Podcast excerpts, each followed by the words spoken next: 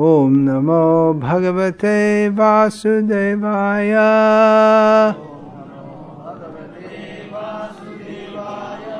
ॐ नमो भगवते वासुदेवाय।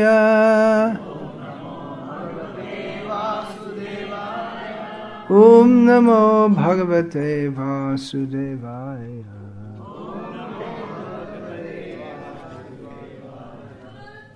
श्रीमद् भागवतम अनुवाद और तात्पर्य श्री श्रीमद् ऐसी भक्ति वेदांत स्वामी प्रभुपाद के द्वारा प्रथम स्कंद अध्याय तीन श्लोक संख्या उनतीस जन्मगुह्यम भगवतो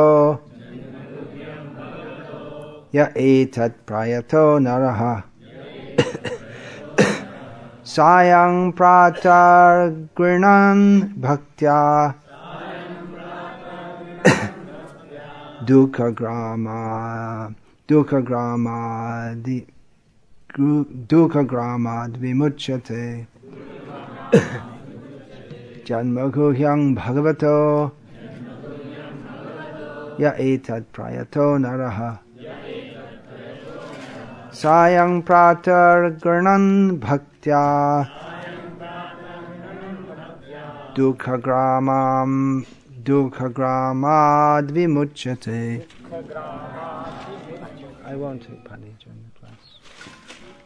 जन्मगुह्यं भगवतो। य एतत् प्रयतो नरः। सायं प्रातर्गृणन् भक्त्या। दुखग्रामाद विमुच्यते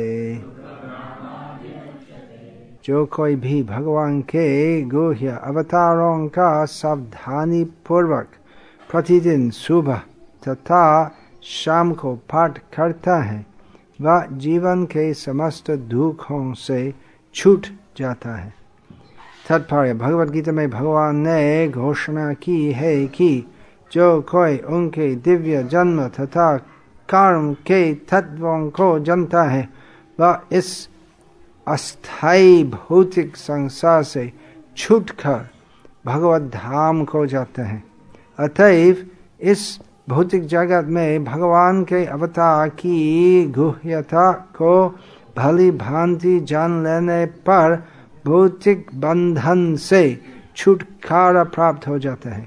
अतः भगवान का जन्म तथा उनके कर्म जिन्हें वे जन सामान्य के कल्याण हेतु प्रकट करते हैं। सामान्य नहीं होते।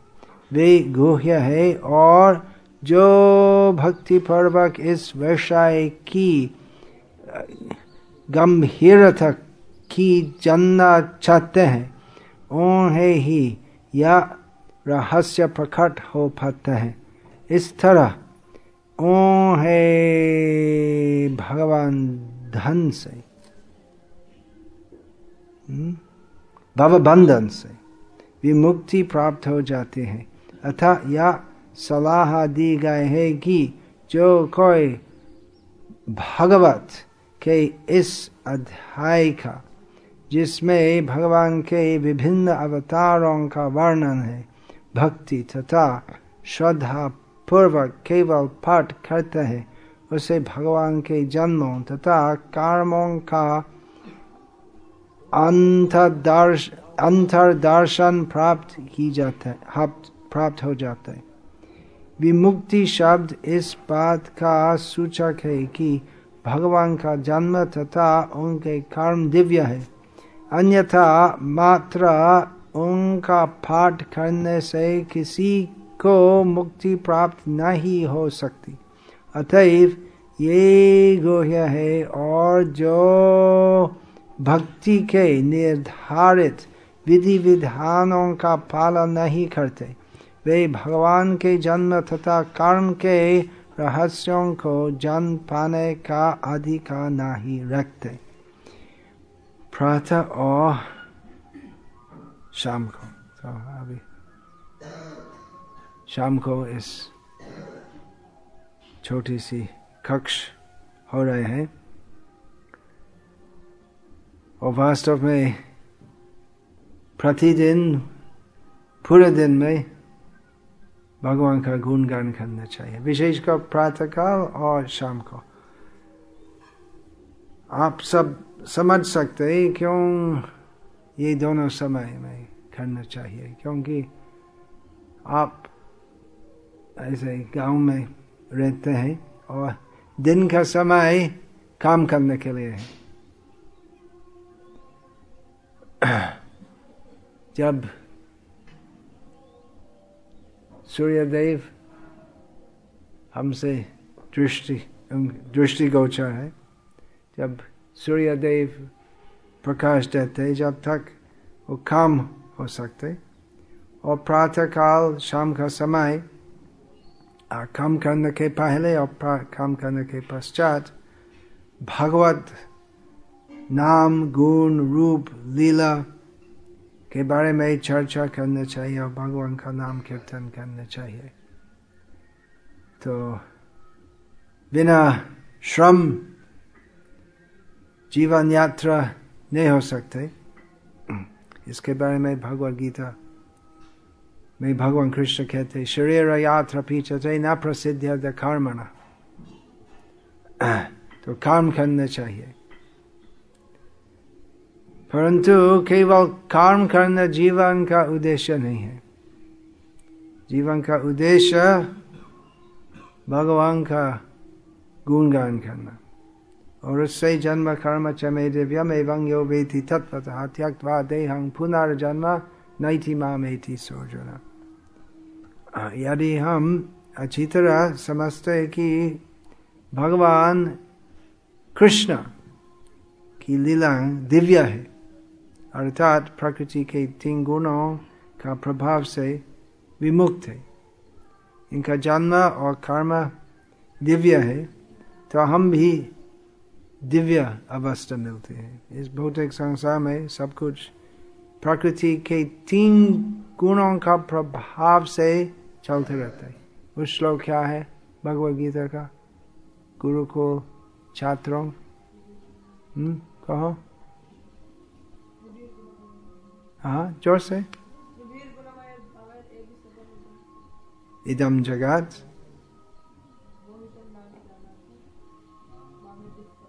हाँ उसका अर्थ क्या है? हिंदी में बोल सकते हिंदी सीख लिया अर्थ क्या है? अनुवाद?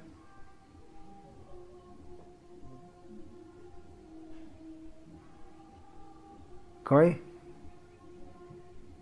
त्रिभीर थ्री थ्री थ्री का मतलब तीन। त्रिभीर गुना गुना मतलब? हम्म। सत्वगुण, रजगुण क्षमा त्रिभीर गुणमय गुणमय। मतलब पूरा जगत तीन गुणों से प्रभावित है। ए भी सब इदंग जगत, इस पूरे जगत प्रकृति के तीन गुणों का प्रभाव से चलता रहता है।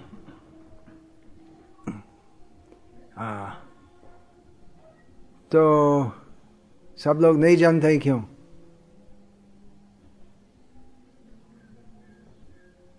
क्योंकि वे तीन गुणों से मोहित रहते और इसलिए भगवान को नहीं समझते। हम्म तो दिव्य अवस्था है। दिव्य शब्द का मतलब क्या है? त्रिगुण का प्रभाव से क्या? हाँ? परे अतीत। तो कैसे उस स्थिति प्राप्त करना? कैसे हम त्रिगुण के परे हो सकते? हाँ? छात्रों, कहो क्या क्या सीखते हो गुरुकुल में? कैसे हम प्रकृति के तीन के प्रभाव से भी मुक्त हो सकते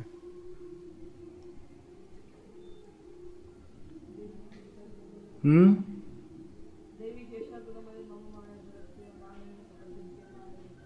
हाँ। त्रिगुण। देव ऐसा गुणमयी, वो गुण शब्द ये दैवी ऐसा गुणमयी और वो श्लोक जो बोला, इसके पहले शिभे गुणमय बाबा, वो next to each other right शिभे गुणमय भावा उसके पश्चात दैवी ऐसा गुणमय, वो श्लोक आता है। मम माया दूरत्या इसका मतलब बहुत कठिन है माया से मुक्त होना। मामेव ये प्रपद्यंते माया में थम थरंती थे तो हम माया का प्रभाव से मुक्त हो सकते यदि हम भगवान श्री कृष्ण के चरण में आत्मसमर्पण करते शरण लाते इसके बारे में भी भगवान कृष्ण अन्यत्र भगवद गीता में कहते हैं। अभी बोला फ़र्स्ट लाइन मांग चयो। अभी, मांग चयो। सगुणान, गुणान, गुण शब्द। बार बार भगवद गीता। समतीत अतीत। समतीत, पूरा अतीत। ब्रह्म भूया कल्पते। ये गुण शब्द बार बार भगवद गीता में आते हैं। विशेषकर इस प्रसंग में त्रिगुण प्रकृति के तीन गुण सत्वगुण रजोगुण और थमगुण का वर्णन करना। गुण का शब्द गुण शब्द का दूसरा अर्थ भी आ, आ, किसी व्यक्ति या किसी वस्तु के अलग अलग लक्षण गुण बोलते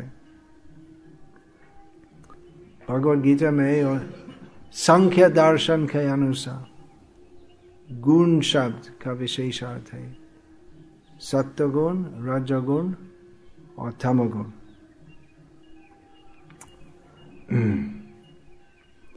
और कृष्ण भक्ति कौन सा गुण में है?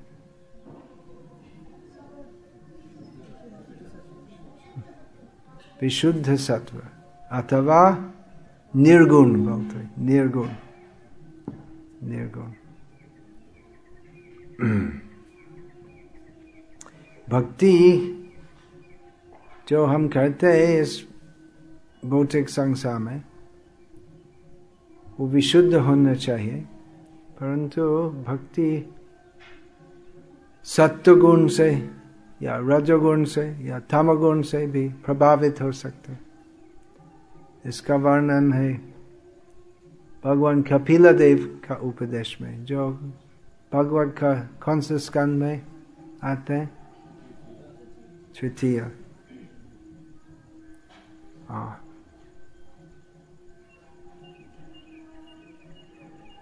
तो है कुछ लोग जो भक्ति करते हैं या कृष्ण का भजन करते हैं। परंतु उनका मन में उस समर्पित भक्ति भाव नहीं है। उनका उद्देश्य नहीं है कि भक्ति करने से वो पूरा आत्मसमर्पण हो। और भगवान से कुछ चाहते हैं। और विशेषकर इसी भावना से भक्ति करते हैं। वो भगवान से शक्ति प्राप्त करने। भगवान से शक्ति प्राप्त करने के लिए दूसरों को शोष दूसरों का शोषण करने के लिए। और द्वेष भाव रखते हैं। और अहंकार, भक्ति करने से अहंकार बढ़ता है। मैं बड़ भक्त हूँ। ये सब छोटे हैं। तो इस प्रकार वो भक्ति है, परंतु शुद्ध नहीं है। थमगुण प्रभावित है और राजगुण प्रभावित भक्ति है, जिसमें अपना स्वार्थ की इच्छा प्रबल है। लाभ, पूजा, प्रतिष्ठा वो सब मुख्य है। और सत्व गुण में जो भक्ति करते हैं, वो रजगुण और तमगुण से उत्तम है। फिर भी वो शुद्ध भक्ति नहीं है। सत्वगुण में, सत्वगुण प्रभावित भक्तों, भगवान की भक्ति करते मुक्ति प्राप्ति का हेतु से। या इस भौतिक संसार में सात्विक सुख रहना की इच्छा से। तो भक्ति शुद्ध होना चाहिए। यहाँ यश हरे दास कर्मणा मनसा गिरा निखिल व्यवस्था सु जीवन मुक्त से उच्चते। हम मुक्त हो सकते भक्ति करने से। इस भौतिक संसार में यह यश हरे दास है तो पहले समझना चाहिए कि हम हरिदास है। भक्ति नहीं है एक उपाय जिससे मैं बड़ा होऊँगा, या मैं खुशी होऊँगा, या मैं विख्यात होऊँगा। ऐसा नहीं दास्य, समर्पित दास। समर्पित दास का अर्थ है कि कृष्ण जो चाहते हैं मुझसे, वो मेरा कर्तव्य है, वो सेवा करना। कर्म नाम गिरा हमारा कर्म, चिंतन और वचन, सब हरि का दास दास्य में होना चाहिए। सब कुछ हम करते हैं, सोचते बोलते सब हरि सेवा के अनुसार होना चाहिए। हरि सेवा की हेतु से होना चाहिए। कामना निखिलस्यप्यवस्था सु तो सभी अवस्था में अहितु की प्रति हथा वो व्यक्ति जीवन मुक्त है। तो इस भौतिक संसार में सबके बहुत कुछ करना है विशेषकर गृहस्थ लोग का बहुत कुछ करना है। शरीर यात्रा पीछते न प्रसिद्ध है कर्मणा। फिर भी वे भी जीवन मुक्त हो सकते यदि वे सुबह और शाम को हरि कथा सुनते हैं। उनका जीवन में ये अभ्यास है। और जीवन जीवन मुक्त के आधार से ब्रजवासियों आज दोपहर गोवर्धन पूजा पालित था पालित थी। आ, तो वो गोवर्धन पूजा क्या है? गोवर्धन गिरी की पूजा थी। उसके बाद इंद्रदेव विपुल बारिश ब्रजवासियों को आक्रमण करने के लिए भेज दिया। और भगवान कृष्णा ब्रजवासियों की रक्षा करने के लिए गिरिराज गोवर्धन की धारण किया है। आ, और इस प्रकार सभी ब्रजवासियों सात दिन भगवान श्री कृष्ण का सानिध्य में रहा है तो वे सब जीवन मुक्त है वे वे सदैव मुक्त है नित्य मुक्त है नंद महाराज यशोदा माई और सब ब्रजवासियों भगवान श्री कृष्ण के नित्य पार्षद है तो हमको उनका जीवन का आदर्श है हमको शिक्षा देते हैं तो कैसे हम जो आ, साधक है हम भी सिद्ध हो सकते हैं कृष्ण भक्ति में। तो सुबह और शाम को नंदग्राम में नंद महाराज का गाँव में कृष्ण कथा होती है कृष्ण सेवा होती है।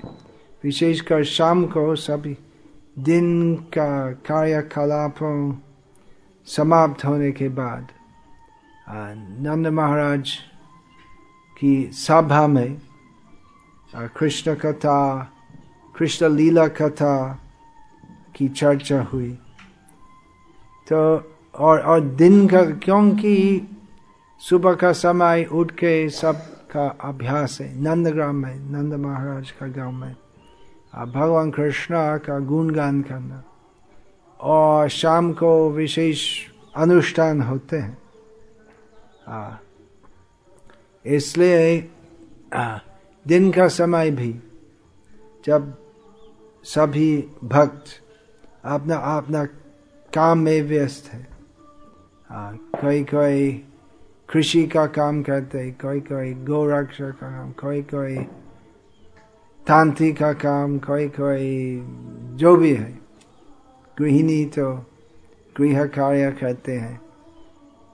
तो साथ साथ वे अपना स्वभाव से, स्वाभाविक भक्ति से भगवान कृष्ण का नाम गुण रूप लीला कीर्तन करते हैं। तो सुबह का समय शाम को निर्धारित हरि भक्ति कार्यक्रम होने चाहिए। और दिन का समय भी भगवान कृष्ण का स्मरण करना चाहिए, श्रवण कीर्तन करने से। हाथ से काम, मुँह से नाम। इस प्रकार जीवन व्यतीत करना भक्ति में। और जो आई ऐसे कहते हैं तो ब्रिजवासियों नंद बाबा यशोदा माई उनका आदर्श के अनुसार सभी भक्त गृहस्थ होते हुए भी तो पूरी कृष्ण भक्ति में पूरा तन्मय हो सकते जिसका फल होगा कि पुनर्जन्म नहीं होगा वे भगवान के पास जाएँगे तो इस गाँव में रहने का उद्देश्य कृष्ण भक्ति का अनुशीलन करना। अनुशीलन का मतलब छाश करना। तो अलग अलग प्रकार का फ़सल का चाष होते और साथ साथ सबसे महत्वपूर्ण है कृष्ण भक्ति, हृदय में चाष करना। तो तो इसलिए तो पहले हृदय भूमि को प्रस्तुत करना चाहिए। जैसे वो बीज वपन करने के पहले तो कृषि करने प्लाविंग क्या कर जोतना करना है। आ, और फिर बीज वपन करना है। तो ऐसे ही वो कृष्ण भक्ति करने के लिए सादाचार पालन करना चाहिए। फिर बीज डालना, वो बीज क्या है? और श्रवण, कीर्तन, और और बीज नहीं, बीज है वो उद्देश्य, वो संकल्प, कृष्ण भक्ति करना। फिर श्रवण, कीर्तन है जल। और जल कैसे आता है? वो फ़सल के लिए जल भगवान देते बारिश के रूप में। तो इस प्रकार हम भगवान की कृपा के ऊपर निर्भर करते हैं कि भगवान हमको कृपा देंगे, जल देंगे। वो जल आते हैं गुरु का माध्यम से। संसार दावान ढलोक त्रणाय कारण्य घन घन प्राप्त से कल्याण गुणानवस्य वंदे गुरु श्री चरण कृपा का महासागर है श्री कृष्ण और इस उदाहरण में गुरु बादल जैसे वो सागर से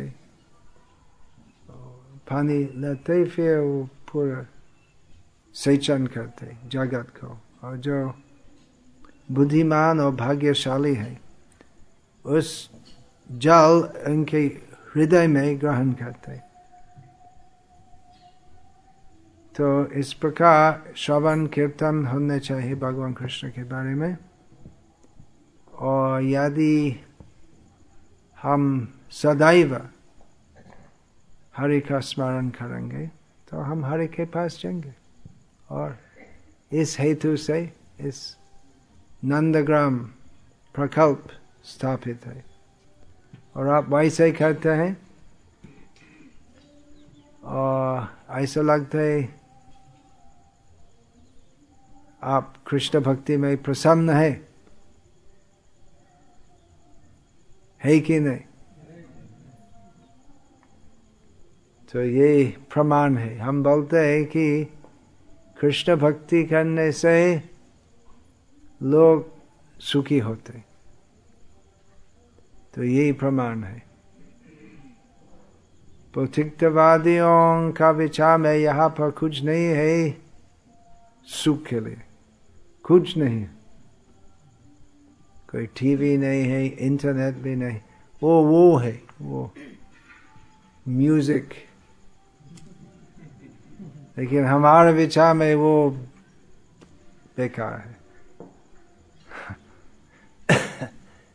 तो कुछ नहीं है। इंद्रिय सुख के लिए कुछ नहीं है यहाँ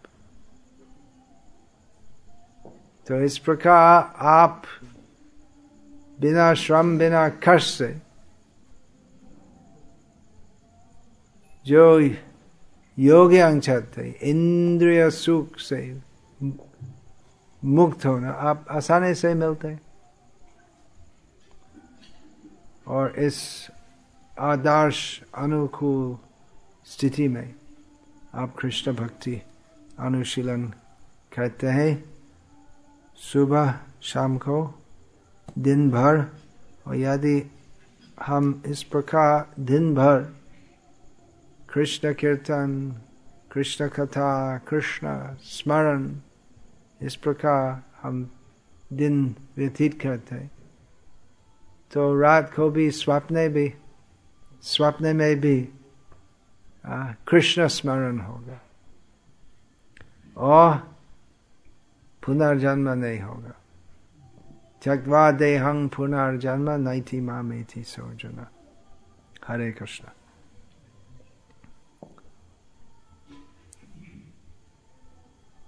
किसी का कोई प्रश्न हो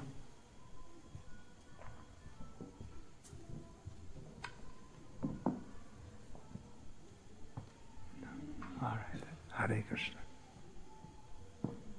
हरे कृष्ण श्रील प्रभुपाद की जय नंदग्राम की जय